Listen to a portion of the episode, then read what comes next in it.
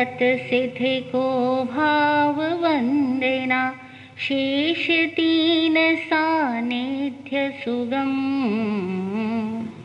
नमो अर्हन्ताणम्। नमो अर्हन्ताणम्। नमो अर्हन्ताणम्। नमो अर्हन्ताणम्। अरहंत वीतराग परमात्मा। आत्मज्ञानी निर्ग्रंथ सदगुरुदेव। आगम वाणी को भावमय वंदना। विराजमान, आदरणीय पूज्य श्री आराध्य श्री जी महाराज साहब को वंदन, नमन। उपस्थित भव्य आत्माओं की भव्यता को प्रणाम। जिन वाणी को सुनने के रसिक लोग यहाँ पर मौजूद है। आप सब लोग आगम वाणी को सुनने के लिए उत्सुक है। सवाल उठता होगा कि आगम वाणी तीर्थंकरों की वाणी सब अलग अलग मुख से हम सुनते हैं तो कितनी अलग अलग तरह की हो जाती है। जब भी हम किसी के मुख से इन शास्त्र, सूत्रों, वचनों को सुनते हैं, इनकी व्याख्याओं को सुनते हैं तो सुनने के साथ ही कुछ बातें समझ में आ जाती है और कुछ बातें अंदर में प्रश्न पैदा कर जाती है। होता है ना? और जो प्रश्न पैदा हो जाते हैं उनमें से कुछ प्रश्न तो समय आने पर समाधान को प्राप्त होते हैं और कुछ प्रश्न अंदर ही अंदर दब के रह जाते हैं।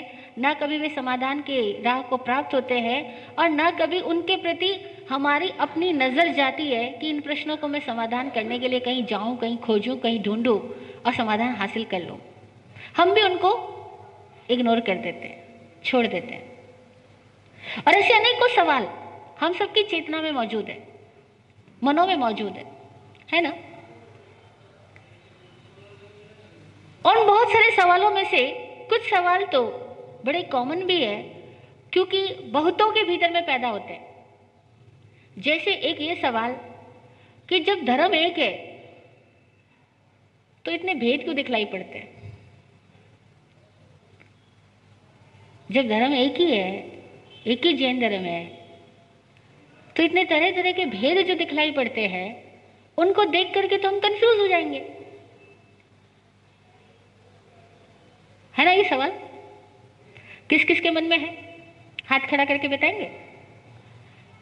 किस किस के मन में ये सवाल है? जरा हाथ खड़ा करके बताएँगे आप? अरे हाथ खड़ा करने में कोई प्रॉब्लम है क्या? हाँ? अगर है तो हाथ खड़ा करो। है? ये सवाल कि नहीं है? है। है, लेकिन हाथ नहीं खड़े हो रहे हैं। लेकिन है तो सही ना ये सवाल? कि जब धर्म एक ही है तो इतने सारे भेद क्यों दिखलाई पड़ते हैं? और भेद भी किस किस के? धार्मिक लोगों के, धर्म की व्याख्याकर्ता के, और ये जो धर्म की समाचारी पे जी रहे हैं, उन लोगों में सब में भेद दिखाई पड़ते मतलब धर्म की विवेचनाएँ सबकी अलग अलग धार्मिक लोगों की आचार शैली अलग अलग और उनकी ये अलग अलग तरह के समाचारियों को देख करके बच्चे क्या, बड़े क्या, बूढ़े क्या, सभी लोगों के हृदय में कई तरह की जिज्ञासाएँ, शंकाएँ मौजूद रहती है। अब कुछ बड़े बुज़ुर्ग लोग तो इनका समाधान प्राप्त कर चुके। उन्हें ऐसा लगता है कि ये सब चीज़ें सदियों से चली आ रही है, है और आगे भी रहेगी। इसीलिए इस संदर्भ में सवाल करने की ज़्यादा ज़रूरत नहीं है। मतलब वे सवालों के उत्तर खोजने की बजाय इन सवालों को भी शाश्वत मान करके स्थायी मान करके छोड़ देते हैं। तो हम बात कर रहे हैं कि धर्म एक है लेकिन सभी धार्मिक लोगों का आचार व्यवहार एक सरीखा नहीं है। धर्म एक है, लेकिन सबकी अभिव्यक्तियाँ एक सरीखी नहीं है। तो कुछ प्रश्न उठना तो स्वाभाविक है कि ऐसा क्यों? और जब ये प्रश्न उठते हैं तो कुछ लोग जो बहुत वर्षों से इस समाज में बहुत तरह की बातें देखते, सुनते आ रहे हैं, वो तो ये कह कर के शांत हो जाते हैं कि भैया ऐसा तो सदा चलता है। सदा चलता रहेगा। ठीक है? लेकिन कुछ जिज्ञासु जन इससे आगे बढ़ते हैं। वो कहते हैं, अगर ये सदा चलता है, चलता रहेगा, फिर भी सत्य तो कोई एक होगा ना? इनमें से कौन सा सत्य? ये सत्य है या वो सत्य? जैसे एग्ज़ाम्पल के तौर पे कोई कहेगा, दिगंबर सत्य है या श्वेतांबर सत्य है। कोई कहेगा, स्थानकवासी सत्य है या मूर्ति पूजक सत्य है। फिर स्थानकवासी में भी तेरह, पंद्रह, चौदह तरह के लोग होंगे। तो अब आप कहोगे, ये वाला एक्स वाला वाई वाला जेड वाला, कौन सा वाला सत्य है? तो अगर मूर्ति पूजन में जाएँगे तो उसमें भी बहुत सारे और बहुत सारे गच्छ मिलेंगे अलग अलग समाचारियाँ मिलेगी अलग अलग मान्यताएँ मिलेगी। तो फिर सवाल पैदा होगा ए सत्य बी सत्य सी सत्य, किसको सत्य माने? है ना? ये सवाल प्राचीन काल से चले आ रहे हैं, आज दिन तक है, और लोग अक्सर यही मानते हैं कि ये सवाल शायद सदा ही रहने वाला है। लेकिन नहीं, इन सवालों के समाधान खोजने की हमें ज़रूरत है। क्यों ज़रूरत है? क्योंकि जब तक हमारे पास ही समाधान नहीं होगा, तब तक हमारी दृष्टि उलझी हुई रहेगी, हमारी सोच अटकी हुई रहेगी, और जब तक हमारी सोच और दृष्टि उलझी और अटकी हुई रहेगी, तब तक हमारा आचरण, हमारा अपना व्यवहार भी सदा भ्रमित रहेगा। हम जब अपने में सुलझे हुए नहीं होते तो समाधान को प्राप्त नहीं होते, समाधि को प्राप्त नहीं होते। और जब हम समाधि और समाधान को प्राप्त नहीं होते तो किसी और को कुछ भी कहने के लायक भी नहीं हो सकते। क्योंकि जब आप अपने बच्चों से बात करते हो तो आपके बच्चे तुरंत सवाल करते हैं कि, मम्मा, ये बताओ, फिर ये सही है कि वो सही है? और फिर आप कभी तो इनको मानती हो, कभी उनको मानती हो। और आप भी अपनी ज़िंदगी में दस बार तो गुरु चेंज कर चुकी हो, और दस बार अलग अलग बातें करती हो तो हम आपकी कौन सी बात को ठीक माने? हम भी जब छोटे थे, अपने माता पिता से यही सवाल किया करते थे कि हर साल आप जो मरा साहब के पास जाकर के आती हो, घर पे आके बातें बताती हो तो बातें चेंज हो चुकी होती है। कभी आप कहती हो, इसमें पाप है, कभी आप कहती हो, उसमें पाप है, कभी आप कहती हो, ये करना धर्म है, कभी आप कहती हो, वो करना धर्म है तो हमें समझ नहीं आता कि क्या सत्य क्या है। ये सवाल बच्चों के मन में भी उठते हैं। और तब जवाब ढूंढना आवश्यक हो जाता है। तो इस जवाब को खोजे जरा हम, कि सत्य क्या है? तीर्थंकर की देशना सत्य है। तीर्थंकर का ज्ञान सत्य है। लेकिन वही तीर्थंकर का ज्ञान, वही तीर्थंकर का दर्शन, जब परिस्थितियों के अनुसार अलग अलग रूप में व्याख्यायित होता है, तब वह अनेक रूपा हो जाता है। यहाँ हमें दो बातों को समझना होगा। दो नहीं, तीन बातों को। तीन बातों को हम समझते हैं। तीन शब्द समझेंगे। पहला है सत्य, दूसरा है अभिव्यक्ति और तीसरा है व्यवहार। पहला शब्द है सत्य, दूसरा है अभिव्यक्ति, यानी जो हम बोलते हैं एक्सप्रेस करते हैं, और तीसरा है व्यवहार, यानी जो हम आचरण करते हैं, या समाचारी कह दो, चारित्र कह दो। अब जो सत्य शब्द है, इसको हम समझे। तो आज दिन तक अनंत तीर्थंकर हो गए। अनंत केवल ज्ञानी हो गए। सभी केवल ज्ञानियों का केवल ज्ञान, तीर्थंकरों का केवल ज्ञान सत्य है, एकात्म है। वहाँ कोई भेद नहीं है। ऐसा नहीं है कि ऋषभ देव को जो केवल ज्ञान हुआ और प्रभु महावीर स्वामी को जो केवल ज्ञान हुआ, उन दोनों के केवल ज्ञान में कोई अंतर था। ऐसा नहीं है। हर एक केवल ज्ञानी का केवल ज्ञान एक ही सरीखा होता है, क्योंकि वहाँ केवल है। केवल यानी दो की कोई गुंजाइश ही नहीं बची। जहाँ दो ही नहीं, वहाँ भेद कैसे हो सकता है? केवल द ओनली द ओनली में कोई भेद नहीं रहता, इसीलिए केवल ज्ञान में कोई फ़र्क नहीं है। अनंत तीर्थंकर हो गए और होंगे, लेकिन किसी के केवल ज्ञान में कोई फ़र्क नहीं है, क्योंकि वहाँ कोई आवरण नहीं है, कोई बाधा नहीं है। सारे आवरण हट चुके हैं। तो तीर्थंकरों का जो अनुभूत सत्य है, वह सत्य एकांत है, एकात्म है, वहाँ कोई फ़र्क नहीं। लेकिन जब भी एक तीर्थंकर से दूसरा तीर्थंकर बोलता है तो उनकी अभिव्यक्ति जो होती है, वो हमेशा ही श्रोता के सापेक्ष होती है। सुनने वाले की समझ के अनुरूप होती है, इसलिए अभिव्यक्ति हमेशा बदल जाती है। इसको ऐसा समझो कि एक डॉक्टर के पास में अपनी चिकित्सा शास्त्र का ज्ञान पूरा है, लेकिन जितने मरीज़ उसके पास में आएँगे, उतनी तरह की वो बात करेगा। क्या वो हर मरीज़ से एक ही तरह की बात करेगा क्या? नहीं ना। क्योंकि जितने तरह के मरीज़ होंगे, उनको उतनी तरह की बीमारियाँ होगी, और हर बीमारी के संदर्भ में उसका चिकित्सा शास्त्र का ज्ञान जब प्रकट होगा तो भिन्नता लिए ही तो प्रकट होगा। है या नहीं?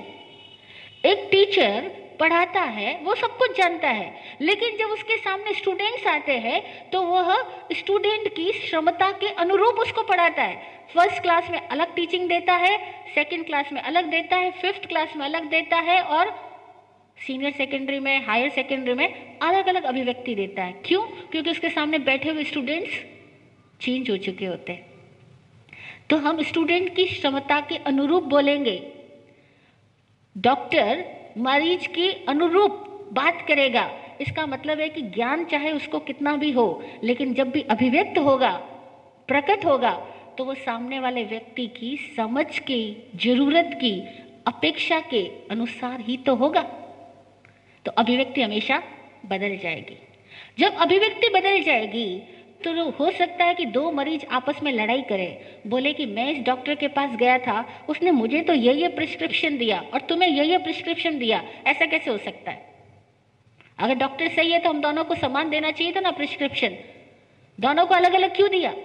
ये डॉक्टर तो गलत बात करता है। तुम्हें ऐसी बात कहता है, मुझे ऐसी बात कहता है। मुझे इस दवाई को लेने को कहता है, तुम्हें इस दवाई को लेने को कहता है। मुझे कहता है, ये मत खाना, वो खाओगे तो ये हो जाएगा, वो हो जाएगा। तुम्हें तो मना ही नहीं किया उस खाने के लिए। ऐसा कैसे हो सकता है?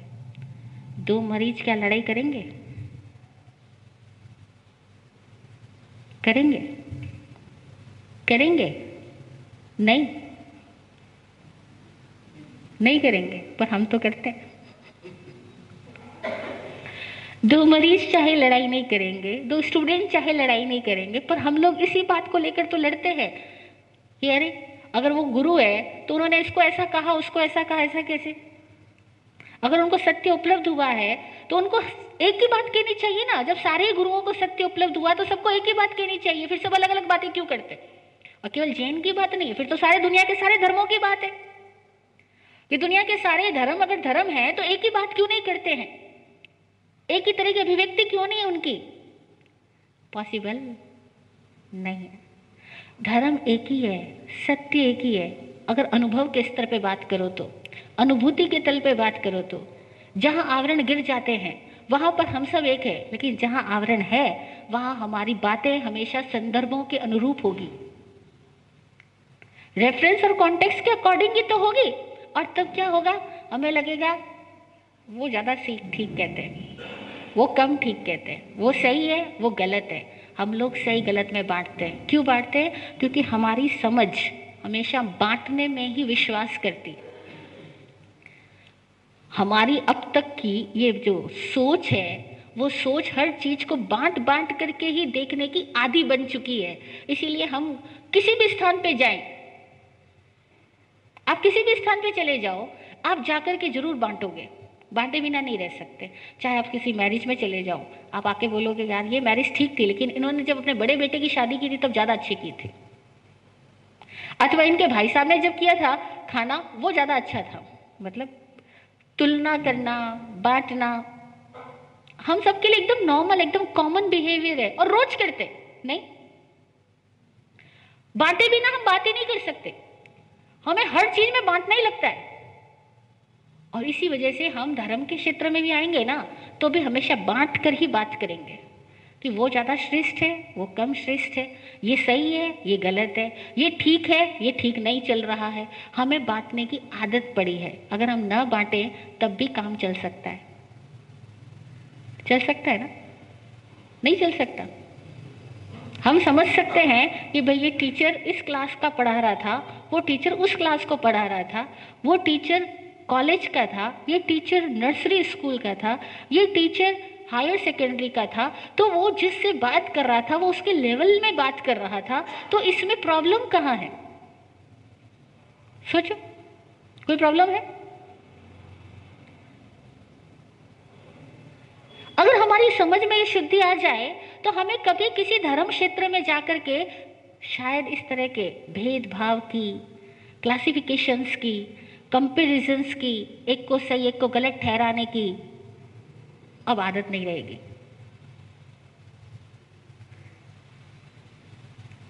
अगर मूल बात समझ आ जाए कि सत्य एक है, अभिव्यक्ति अनेक है, मंजिल एक है, रास्ते अनेक है, लक्ष्य एक है, उसको पाने के तरीके अनेक है। और जो पा लोग पा चुके हैं, वो भी जब कहेंगे, तब अलग अलग तरीके से कहेंगे। अगर आप सोचो कि ऋषभ देव भगवान का कहा हुआ सत्य है, बिल्कुल सत्य है। अगर उसी सत्य से सबको सत्य मिल जाता होता तो दूसरे तीर्थंकर की ज़रूरत क्यों पड़ती? प्रकृति में कोई भी व्यक्ति अनावश्यक रूप से तो आता ही नहीं है। अनावश्यक कोई घटना घटती नहीं है। अगर ऋषभ देव होने के बाद में अजित नाथ जी हुए, संभव नाथ जी हुए, अभिनंदन स्वामी जी हुए हैं, ये इतने सारे हुए हैं, इसका मतलब यह है कि एक का सत्य सत्य होते हुए भी समय बदलने के बाद उस सत्य से लोगों को केवल ये नहीं हो रहा था, तभी तो दूसरे तीर्थंकर की ज़रूरत पड़ी। अन्यथा दूसरे तीर्थंकर के आने की आवश्यकता क्या होती?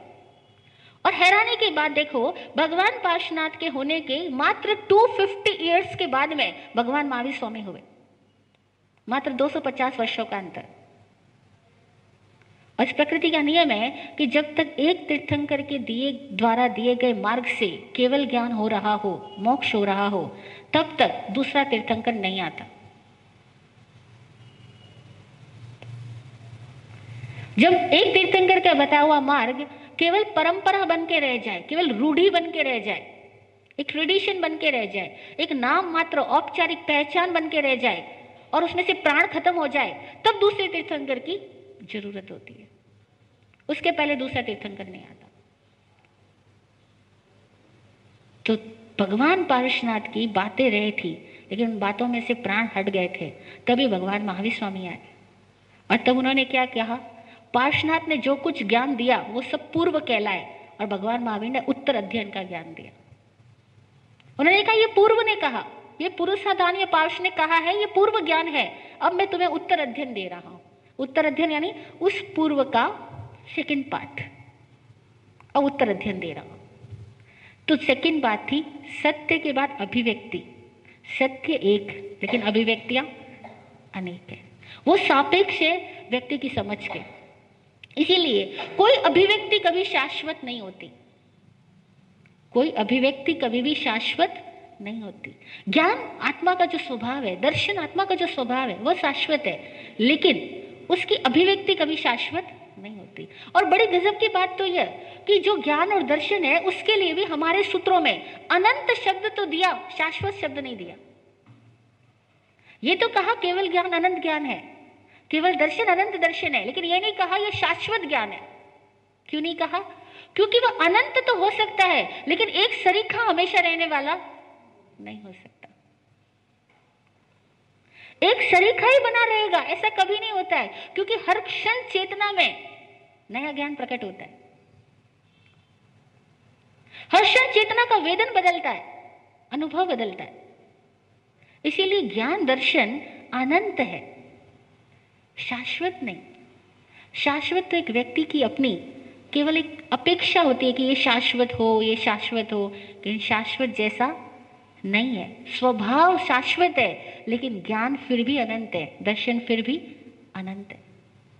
अब तीसरी बात हम कर रहे हैं, व्यवहार की, समाचारी की, आचरण के सूत्रों की। अब आचरण के सूत्रों की अगर बात करें तो तीर्थंकर महावीर के समय भी कुछ साधु थे, दिगंबर रहते थे। उल्लेख आता है, भगवान महावीर स्वामी स्वयं दिगंबर रहते और उनके ग्यारह गणधर दिगंबर रहते थे। कुछ साधु थे जो वस्त्रधारी थे। कुछ अचेलक थे, कुछ सचेलक थे। सचेलकों की भी अलग अलग तरह की समाचारियाँ थी, अचेलकों की भी अलग अलग थी।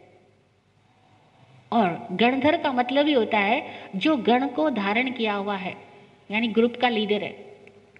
और ग्रुप के लीडर में ये विशेषता होती है कि वो अपने ग्रुप के लोगों को इस धर्म के पथ पर चलाने के लिए, उनके लिए अलग अभ्यास के सूत्र देता है, समाचारी के सूत्र देता है। और आज भी आचार्यों को अधिकार है कि वह द्रव्य क्षेत्र काल भाव के अनुरूप समाचारी बना सकता है। और एक आचार्य की समाचारी से दूसरे आचार्य की समाचारी में विभिन्नता हो, इस बात में कहीं दर्शन में कोई मनाही नहीं है। जैन धर्म में कोई मनाही नहीं है। अगर एक आचार्य से दूसरे आचार्य की समाचारी में भिन्नता होती है तो कोई प्रॉब्लम नहीं है। अगर प्रॉब्लम होती तो एक ही गणधर होता ना, फिर ग्यारह गणधर क्यों हुए? यानी ग्यारह गण तब भी थे, ग्यारह गणधर तब भी थे, और तब भी उन लोगों के लिए, उनके द्रव्य क्षेत्र काल भाव के अनुरूप, परिस्थितियों के अनुरूप, वो कौन से क्षेत्र में विचरण कर रहे हैं, उस अनुरूप अलग अलग व्यवस्थाएँ थी। और आप देखो, गाँव की व्यवस्था, नगर की व्यवस्था और महानगर की व्यवस्था एक सरी की हो सकती है क्या? जंगल में रहने वाले की व्यवस्था और बस्ती में रहने वाले की व्यवस्था एक सरी की हो सकती है क्या? नहीं हो सकती है।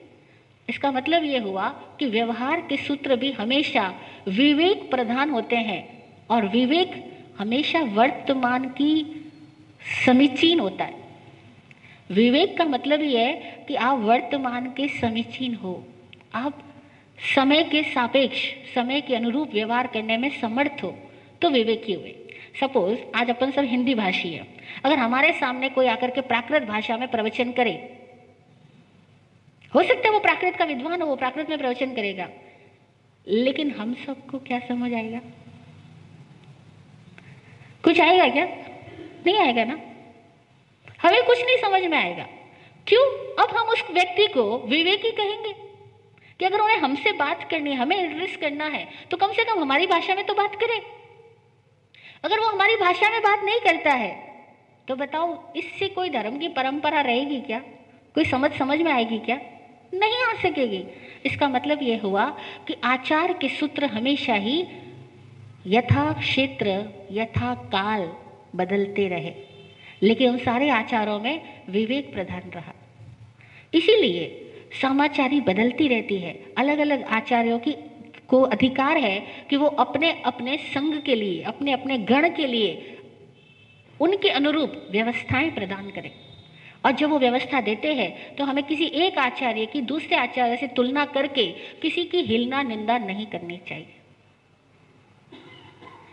किसी को भी कम या ज़्यादा आंकना नहीं चाहिए। हमें ऐसा ही कहना चाहिए कि वो फला गच की फला समाचारी, फला गण की फला समाचारी। लेकिन ये बड़ा है, ये छोटा है, ये सही है, ये गलत है। ये जो क्लासिफिकेशन करने की हम लोगों की आदत पड़ी होती है, इस आदत की वजह से समाज में राग द्वेष पनपता है। इस आदत की वजह से लोगों के मनों में परस्पर में कहीं ना कहीं वैर विरोध आ जाता है। और जो भी बात वैर विरोध को या राग द्वेष को पनपाती है, वह बात तो धर्म कैसे हो सकती है? आदमी को बांटता वो धर्म क्या? आदमी को बांटता वो धर्म क्या? जो करे बेचैन दिल, वह कर्म क्या? जो करे बेचैन दिल, वह कर्म क्या? चित्त को देने चैन, खुद को गैर को। चित्त को देने चैन, खुद को गैर को। धार ले समभाव वो सच्चाग्रही। धार ले समभाव वो सच्चाग्रही। आदमी को जो बांटता है वो धर्म नहीं धर्म का लक्षण है कि वो परस्पर के प्रेम को जुगाएगा, जोड़ेगा। इंसान को इंसान से जोड़ेगा, इंसान को इंसान से विमुख नहीं करेगा। ठीक है? तो ये तीन बातें हुई। प्रश्न था हमारा कि क्या जब धर्म एक ही है तो इतने भेद क्यों है? तो ध्यान दीजिएगा, सत्य एक है, अभिव्यक्ति अनेक है। और उस अभिव्यक्ति के अनुरूप व्यवहार भी हर क्षेत्र में, हर काल में, हर समय में लोगों के सापेक्ष अलग अलग ही होता है। लेकिन सारी समाचारियों में हमें किसी को बड़ा, छोटा नहीं करना, किसी को ऊँचा, नीचा साबित नहीं करना, किसी को श्रेष्ठ, किसी को कनिष्ठ नहीं बनाना। हमें केवल ये देखना, मेरे लायक कौन सा है? जैसे किसी को संस्कृत सीखने की इच्छा होगी तो वो संस्कृत महाविद्यालय में प्रवेश करेगा। लेकिन अगर किसी को आयुर्वेद सीखने की इच्छा होगी तो वो आयुर्वेद महाविद्यालय में प्रवेश करेगा। किसी को इंजीनियर बनना होगा तो इंजीनियर के महाविद्यालय में प्रवेश करेगा। किसी को डॉक्टर बनना होगा तो वो चिकित्सा क्षेत्र में जाएगा। लेकिन कोई भी एक दूसरे के डिफरेंट क्षेत्र में जाकर के नहीं कहेगा, कि इंजीनियर के क्षेत्र में आकर के कहेगा कि भाई मुझे तो डॉक्टर बनना था, यहाँ तो वो पढ़ाई हो ही नहीं रही। तो मुझे डॉक्टर बनना था तो आप डॉक्टर के विद्यालय में प्रवेश करो। ऐसे ही अलग अलग प्रिंसिपल से अलग अलग गण है। अलग अलग गणधर है। अलग अलग गणों की अलग अलग समाचारियाँ हैं। अलग अलग कोर्सेज है सेलेबस है। हमें हर सेलेबस को एक दूसरे से तुलना करने की बजाय ये देखना चाहिए कि मैं जहाँ जिस सेलेबस में हूँ, मैं अपनी पढ़ाई प्रॉपर कर रहा हूँ या नहीं। मेरा लक्ष्य क्या है? आत्मसत्य को उपलब्ध होना। और वह आत्मसत्य, राग द्वेष से कभी उपलब्ध नहीं हो सकता। दूसरों को देखने से उपलब्ध नहीं हो सकता, खुद को देखने से उपलब्ध होगा। और खुद को देखने के लिए जो साधन मुझे मिले हैं, मैं हर एक साधन से आत्म साक्षात्कार की साधना करूँ, लेकिन किसी पर की तुलना करके प्रपंच में रमण ना करूँ, क्योंकि पर में रमण करना, परपंच करना, जिसको अपन मारवाड़ी में बोलते हैं, पंचायती करना, है ना? तो ये जो पंचायती करना जो प्रपंच करना है, यह हमारी साधना का दूषण होगा और यह हमें अपने मार्ग से भटका देगा। और इस दूषण की वजह से समाज भी बटेगा, घर परिवार भी बटेंगे, साधुओं में भी राग द्वेष पैदा हो जाएँगे और व्यक्ति व्यक्ति का साधना का स्तर कमज़ोर हो जाएगा। और अगर हमारी साधना का स्तर कमज़ोर होता है तो हम इस मार्ग पर आकर के भी अगर समाधि को उपलब्ध नहीं हुए तो फिर ये मार्ग हमारा कल्याण नहीं कर सकेगा। और हम देखते हैं कि लोग विवाह के क्षेत्र में एक होके जाते हैं। स्कूल में ईसाई, मुस्लिम, सिख, जैन, हिंदू सब एक साथ पढ़ लेते हैं। लेकिन धर्म के क्षेत्र में घर से निकलने के साथ ही सब अलग अलग अलग अलग और फिर जाते अलग अलग वहाँ तक कोई प्रॉब्लम नहीं है। जाने के बाद में लड़ते, झगड़ते हैं। और एक दूसरे को ऊपर छींटा कशी करते हैं। ये चीज़ें देख करके नई पीढ़ी को बड़ा खेद होता है। जब नई पीढ़ी से हमने पूछा कि आप लोग स्थानक में, मंदिर में क्यों नहीं जाते? तो बोले, महाराज साहब जी, इतने झगड़े हैं कि जाके भी क्या करेंगे? ये सुन के काफ़ी खेद होता है कि जो इतने सालों से आ रहे हैं, उनको देख करके नए लोग आना नहीं चाहते। तो इसका मतलब है, जो इतने सालों से आ रहे हैं उनकी ज़िम्मेदारी बनती है कि वो अपने सोच को, अपनी शैली को थोड़ा बदल दे, ताकि उनको देख करके लोगों का मन करे कि एक स्थान पे जाओ जहाँ आत्म साक्षात्कार होता है, जहाँ समाधि की उपलब्धि होती है, जहाँ कषायों की उपशांति होती है, जहाँ जीवन में प्रेम का पुष्प खिलते हैं, जहाँ जाने के बाद में भेदभाव खत्म हो जाते हैं। ऐसे स्थान पे नई पीढ़ी को आने का कब मन करेगा? जबकि जो लोग आ रहे हैं, उनके जीवन में ऐसा सकारात्मक रूपांतरण होगा। तो नई पीढ़ी को आने का मन करेगा। अन्यथा कैसे मन कर सकता है? तो हम सब अपनी थोड़ी आध्यात्मिक साधना में अगर कुछ विचलन आ गया है तो उस विचलन को दूर करें, उस दूषण को दूर करें, समझ की शुद्धि करें कि सत्य एक होते हुए भी अभिव्यक्तियाँ और व्यवहार सदा ही अनेकांत होते हैं। इस अनेकांत सृष्टि में हमें कहीं उलझने की और अटकने की आवश्यकता नहीं है। जय हो। बहुत